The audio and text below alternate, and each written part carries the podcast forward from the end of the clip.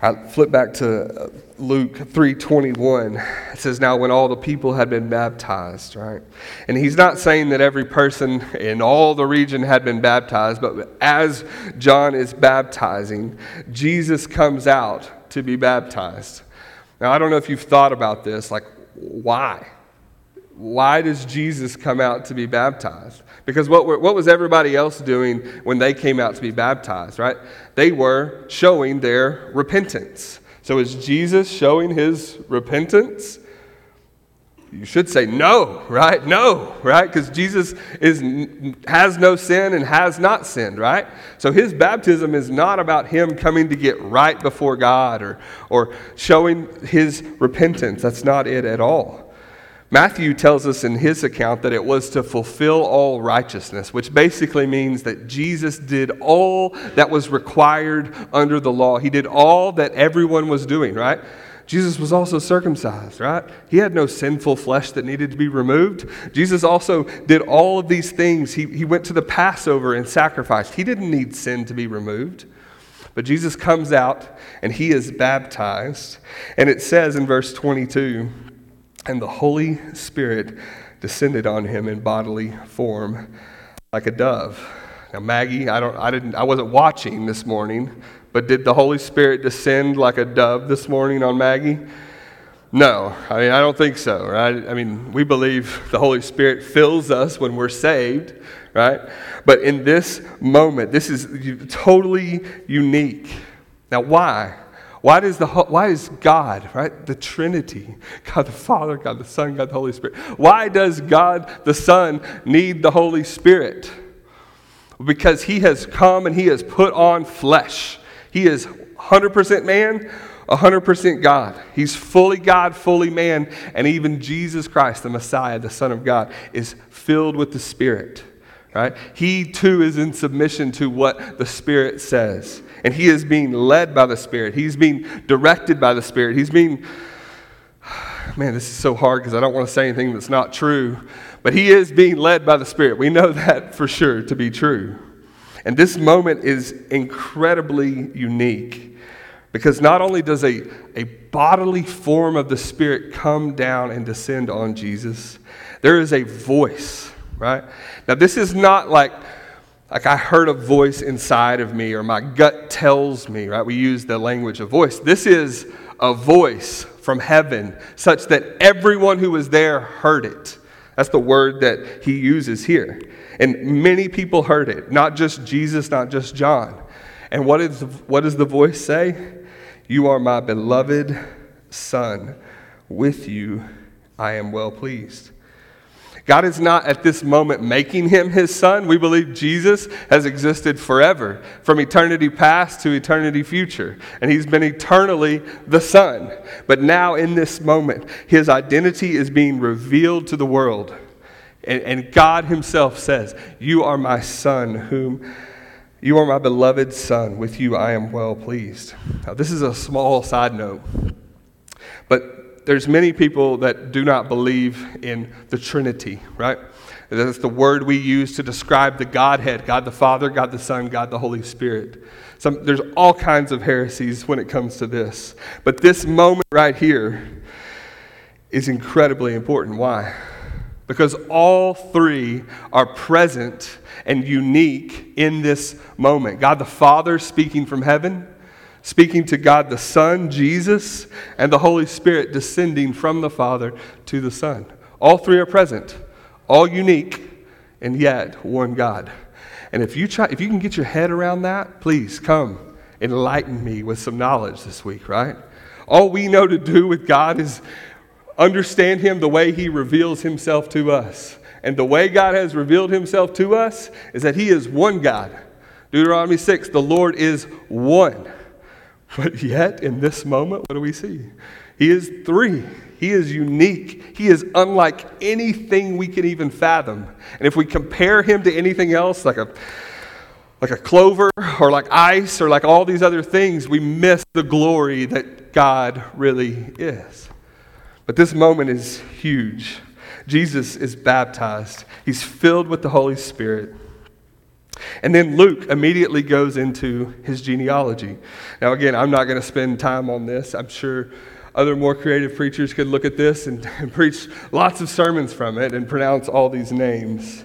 But I think what's important for us to recognize is that Luke is highlighting again that, that Jesus is the Son of God. He's not just the, the Savior that's come for the Jews. Matthew, in his gospel, when he produces the genealogy, he just traces it back to uh, Abraham. Why? Because he's writing to a Jewish audience, and that's what they care about. That, that the Messiah is a, a Jew, an Israelite, right? But Luke, as we've said, this gospel is for who? Everyone. It's good news for everyone, regardless of whether you're of the family of Abraham or not. And so he traces Jesus' sonship all the way back to Adam, the Son of God. Right? This is very important. Now, immediately after this incredibly high moment of, of being baptized, of being filled with the Spirit, of having his public identity, like he is out, people know that's the Messiah, that's the Son of God. It says that immediately Jesus left. Look at verse chapter 4 verse 1. It says and Jesus full of the Holy Spirit returned from the Jordan and was led by the Spirit in the wilderness for 40 days being tempted by the devil. And he ate nothing during those days. And when they were ended, he was hungry. He, he is full of the Spirit. And what it means to be full of the Spirit is that we are led by the Spirit. That's who we are as Christians. That's who Jesus is in this moment. He's modeling for us that he is being led by the Spirit. And the Spirit leads him straight, not to Jerusalem. to do some amazing ministry or not to the hurting and the broken to do something. He takes him to the wilderness, the most barren place that they can even imagine. There is no food, there is very limited water, and he is by himself with the Spirit for 40 days. And while he is there, it says that he is being tempted by the devil. Now, if, your if your Bible reading radar is on, you hear the number 40 and you hear the wilderness, and what are we meant to think of? What are we meant to think of? The people of Israel who wandered in where? The wilderness. For how long? Not 40 days, but 40 years, right? And so Jesus is being set up as a picture of the true Israel, right? Israel is in the wilderness, and why are they in the wilderness? Actually, because they failed, right? Because of their sin. Because they could not just worship God and honor Him alone. They had to build themselves idols and all sorts of stuff. And so they spend 40 years in the wilderness, not because they're led by the Spirit, but they spend it out of what? Really a punishment until that generation passes away. And now Jesus is in the wilderness for 40 days. 40 years would have been a little long, I think, right? Just kidding. 40 days. And during the time that Israel is in the wilderness for 40 years, at the very end of it, we get the book of Deuteronomy. It means the second giving of the law. And so God relays out for the people this is how you are to relate to me. These are the things you are to do. These are the blessings that I'm going to give you. And it's interesting that as Jesus is tempted in the wilderness, do you know what book he quotes from? Deuteronomy, right? He's quoting from the law in the Old Testament that, that Satan is tempting him in all sorts of ways, and Jesus is relying on the truth to fend that temptation off. Look at verse 3. It says, The devil said to him, If you are the Son of God, command this stone to become bread. And Jesus answered him, It is written, Man shall not live by bread alone. Satan uses this phrase, if you are the Son of God. Do you think Satan doesn't know? Do you think Satan is not aware of his identity? It's not true. Satan knows he is the Son of God. But he is challenging Jesus at this point, and he's almost taunting him, right? He's almost, if, if you're really the Son of God, then why don't you prove it? Even though he's about to do that for three whole years. If you really are the Son of God, why don't you prove it? Right? And Satan is trying to make him do something so that he will not be the Son of God. Because he knows that if, if he can get Jesus to sin, if he can get Jesus to, to trust in him or to worship him, then he will not be the Son of God, as hard as that is to imagine for us. Why? Because there's sin, because then there's separation, there's not unity, there's not Trinity. And so Jesus, Satan's attempts here are like none of us are going to be tempted today to command stones to become bread. Okay? Can we can we level there? All right? That's not a common temptation that the rest of us are going to face. But it is for Jesus. Why? Because he's trying to get him to do something that shows that he is not unified with the Father, living out the will of God the Father. So he, he, he tempts him. He says, If you are the Son of God, command this stone to become bread. Now, what's wrong about that for Jesus to do? Is it wrong for Jesus? well, I don't know. We've never considered the magic arts and whether turning stones is moral or immoral, right? But what, is, what would be wrong about it for Jesus to do? Because the enemy is not tempting us with uh, broccoli, right? Right, the enemy is not tempting us to be kind to our neighbor. The enemy is not tempting us to be uh, gentle with our words and recon- reconciling with those we've done wrong. No, what is the enemy tempting us to? Sin. So we know this must be wrong for Jesus to do. In essence, what is wrong about this is that Jesus would not be trusting in God's provision, right? It's the Spirit who has led him to the wilderness. And it's the Spirit who's kept him there for 40 days without food. And for Jesus to speak to a rock and make it bread would be him not living out the will of the Father. It would be him going against the Spirit who has led him there, right? And so this temptation really is for Jesus to doubt God's love, right? That's ultimately maybe the easiest way to connect it to our lives. Because when we go through things, when we go through circumstances, and we maybe we get a sickness, we get a kidney issue, right? And we start questioning, God, man, this do you love me?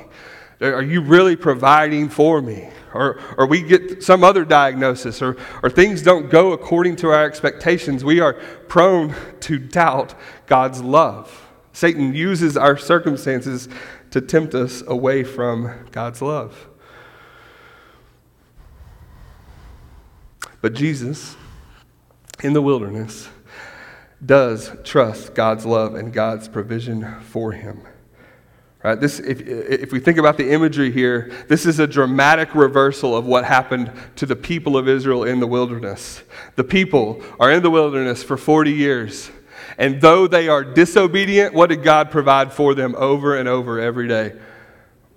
Manna, which is basically bread.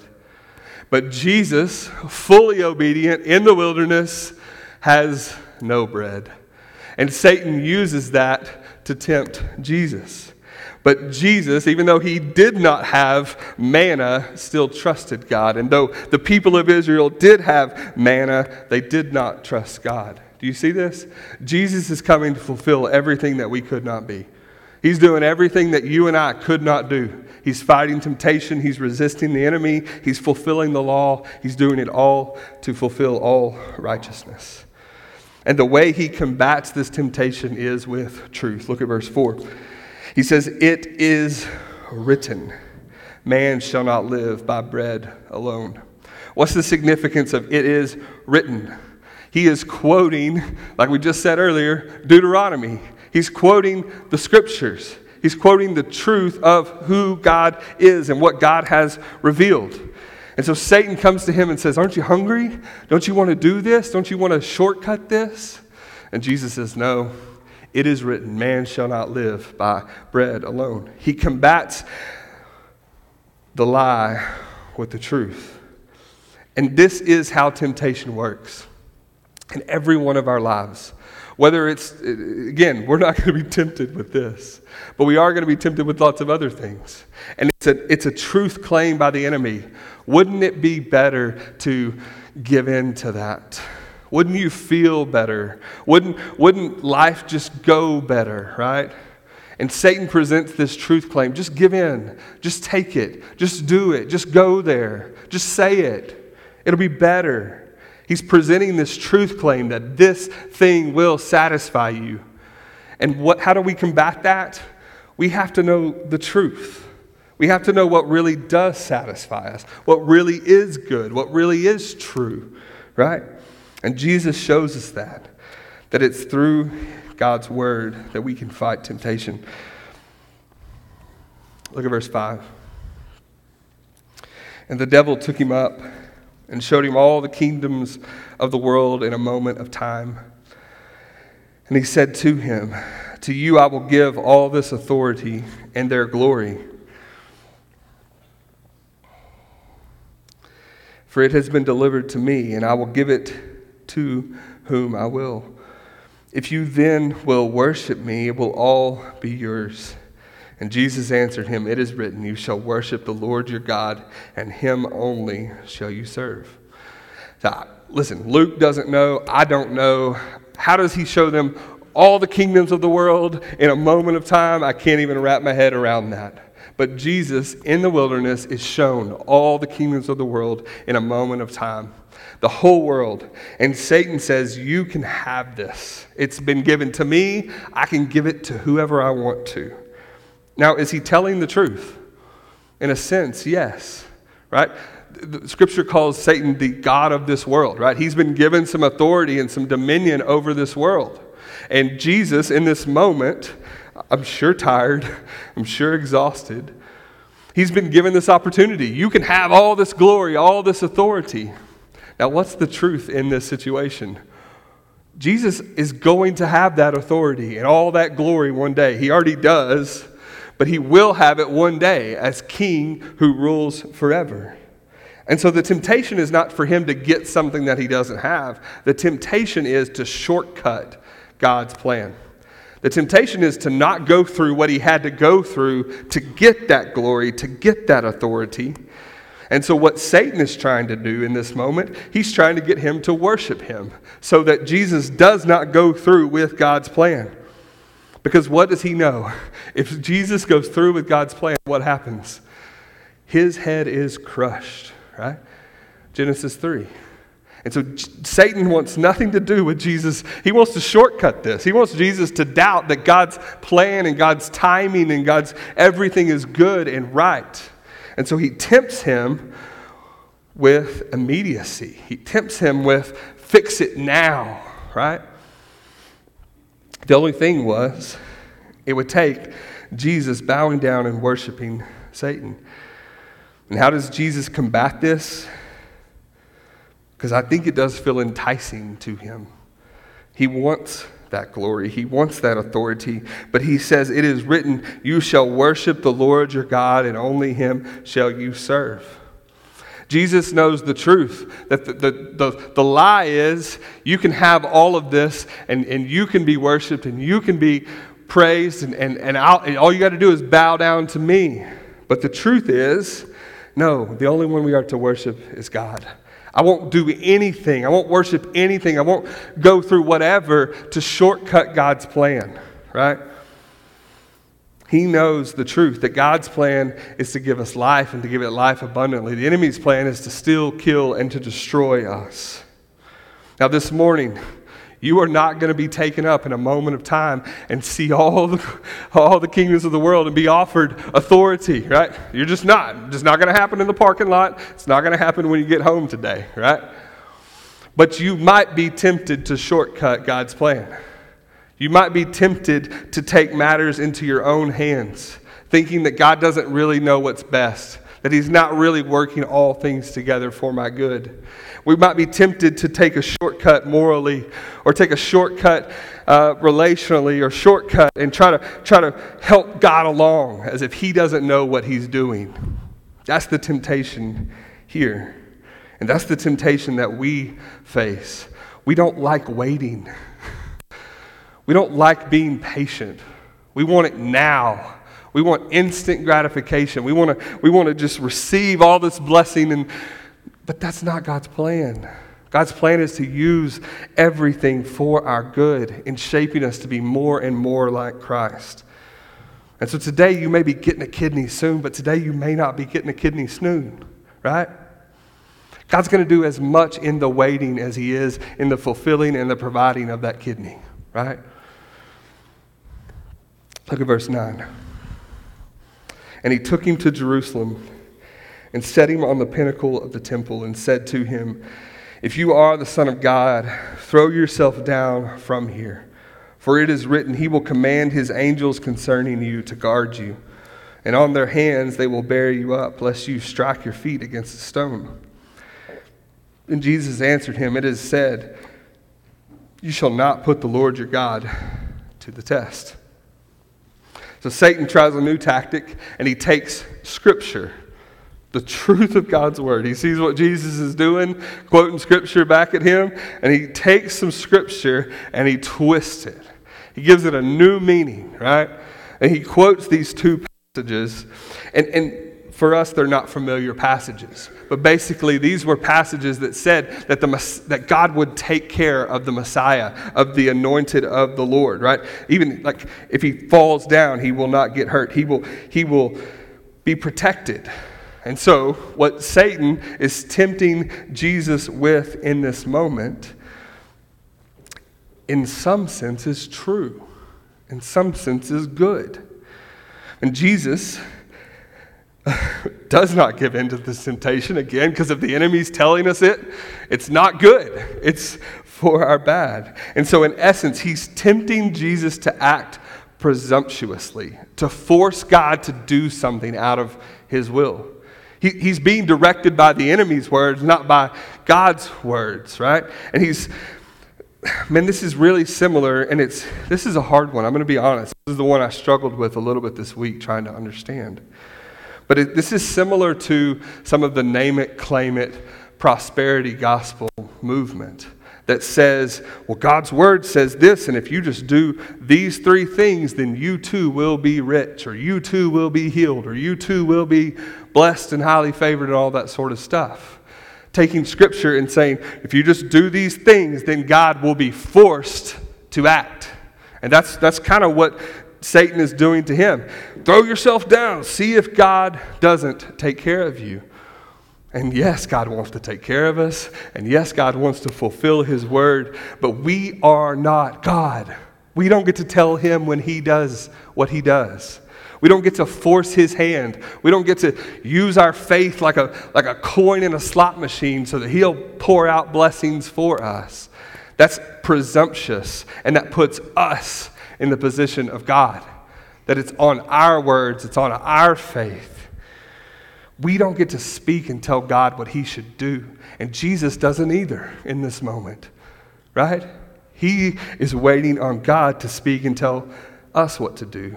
God is not a genie in the clouds waiting for us to rub him the right way so that we get what we want. That is presumptuous of us, and that is as arrogant a claim as you can make that you can coerce and manipulate God to get what you want. That is evil. And that does not give God the glory that he deserves. And so Jesus combats this twisting of Scripture with verse 12. And Jesus answered him and said, it is said, You shall not put the Lord your God to the test. Just like before, Jesus accurately takes Scripture, the truth of God's Word, and he applies it to the situation. And he goes, No, that's not true. God did not tell me to do that. God has clearly told me to do this. And this is what I will do. And I will be led by the Spirit. Now, again, you're not going to be tempted today to jump off the balcony or to jump off the pinnacle of the roof, wherever it is. You're not going to be taken to Jerusalem, and Satan's not going to tempt you with throwing yourself off and see if you get hurt. Let me just, you're going to get hurt. Don't do it. But we will all be tempted by, by the enemy in so many ways, and he will even twist Scripture. He will, he will take God's word and he will twist it to try to get us to follow our own desires, not his. Look at verse 13. And when the devil had ended every temptation, he departed from him until an opportune time. We get the sense that, that this, these are just a few of the temptations that Jesus faced. Right? He's out there for 40 days. It's not like these are the only three. These seem to be the last three. But, but he's been attacked all along through the wilderness. And the devil leaves and he's going to come back and he's going to keep attacking Jesus throughout this, right? Throughout his ministry, all the way to the end, right? This is not, man, if you just know the truth and you combat the devil, then you'll never face temptation again. No. We are all going to face temptation. Just because you face temptation doesn't mean that you're not in the will of God, okay? You hear me? If you face temptation to sin, that means that you're still living and breathing, right? But, but we are not to give in to temptation to sin, right? I think it's interesting that, that Satan attacks in these ways because I think they're true in our life. He attacks Jesus right after his baptism, this spiritual high moment, right? And, it, and it's true in our lives. Sometimes when we have like a sense that all is good, like this is going really well, we feel strong, we feel like we're really walking with the Lord, like that's a moment where we can be vulnerable for attack because we're dep- maybe we're depending on our own strength or our, our emotions or something, right? But he also attacks Jesus when he's in the dumps, when he's hungry, right? Anybody get hangry in here? All right, me, I'm confessing that this morning. Give me about 30 minutes too long from a meal, and I cry like a little baby, right? And he attacks Jesus in the dumps when he's physically exhausted and 40 days in the wilderness. And, and that's true in our lives. Sometimes it's the pinnacle, sometimes it's the spiritual high where we're vulnerable, but sometimes it's when we just want any sort of comfort at all. That's when we're most vulnerable. He attacks Jesus when he is totally isolated. And the enemy does the same thing to us. Right? He, he wants to attack us when we are all alone. And why are we vulnerable then? Because we got nobody speaking in going, no, that's not true. No, that's not, that's not what God said. No, that's not what's, what's best for you. If we get in our own mind by ourselves, we are vulnerable just like Jesus in this moment. We're going to be tempted just like Jesus, too. We might be tempted to doubt God's love, that He really loves us and He wants what is best for us, and that He's going to provide for us. We're tempted when life doesn't make sense to go, eh, maybe God's not real. Let me remind you of the truth God loves you. And He proved it over and over again. He proved it mostly on the cross and in the resurrection, that he was willing to give up his own son for you. God loves you. And he paid the ultimate price for that. So, whatever you're going through, don't doubt God's love. Don't, don't give in to that temptation today. We're going to be tempted to doubt God's plan, to doubt that God has a plan and that God is, ha, has a full picture of all that's going on. I mean, how arrogant of us with our such limited eyesight and our such limited perspective to think we know better than the God who created all of the universe and holds it together right now. We're, tempted to shortcut his plan or to, to try to hurry it up, but we're going to be tempted in the same way. Let me, remind, let me remind you of the truth God is sovereign. He is over all things and in all things and fully in control, and His ways are better than our ways. Man, there's so many other ways. These are not the only ways Satan's going to tempt us. It's going to be unique to you, it's going to be unique to your circumstances, and you better learn how Satan is tempting you. And you better learn God's word, otherwise, you're going to give in. Otherwise, you're going to veer from the truth. And my prayer today is this is that we would learn from Jesus that we do not have to give in to temptation. We can fight every lie of the enemy with the truth of God's word. And that's my hope for us today. Let me pray. God, we thank you for the truth of your word. God, I pray that you would use community around us to remind us. You'd use our own personal time in your word to remind us. You'd use the programs and ministries of the church to remind us. You'd use the preaching of your word to remind us. You'd use friends and coworkers and billboards and all sorts of things to point us back to the truth. God, we face all sorts of claims in our day that are not true and do not have our best intent at heart, God, but you do. You love us, and you've proved that over and over again. God, and you want us to walk in your ways because you know that's what's best for us. And so I pray this morning, God, that we would not give in to temptation.